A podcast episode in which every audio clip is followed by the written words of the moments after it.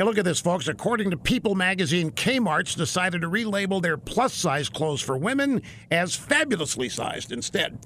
Kmart says the decision was due to market trends for diversity promotion and body positivity. Kmart's seen a big body positive focus among millennials. How big? Fabulously big. And People magazine applauds this all inclusive sizing and getting away from that awful word plus. They say it's a welcome change in an industry known for othering women bigger than size 4.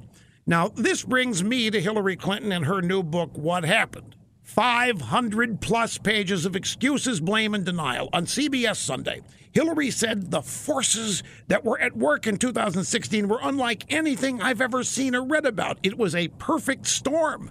You see, these forces were bigger than anything in history.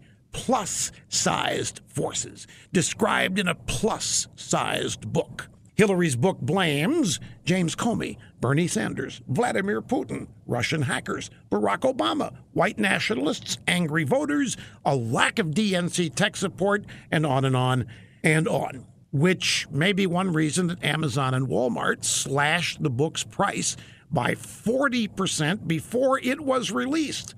But don't worry, liberals will still call Hillary Clinton plus fabulous. Sorry, fabulous.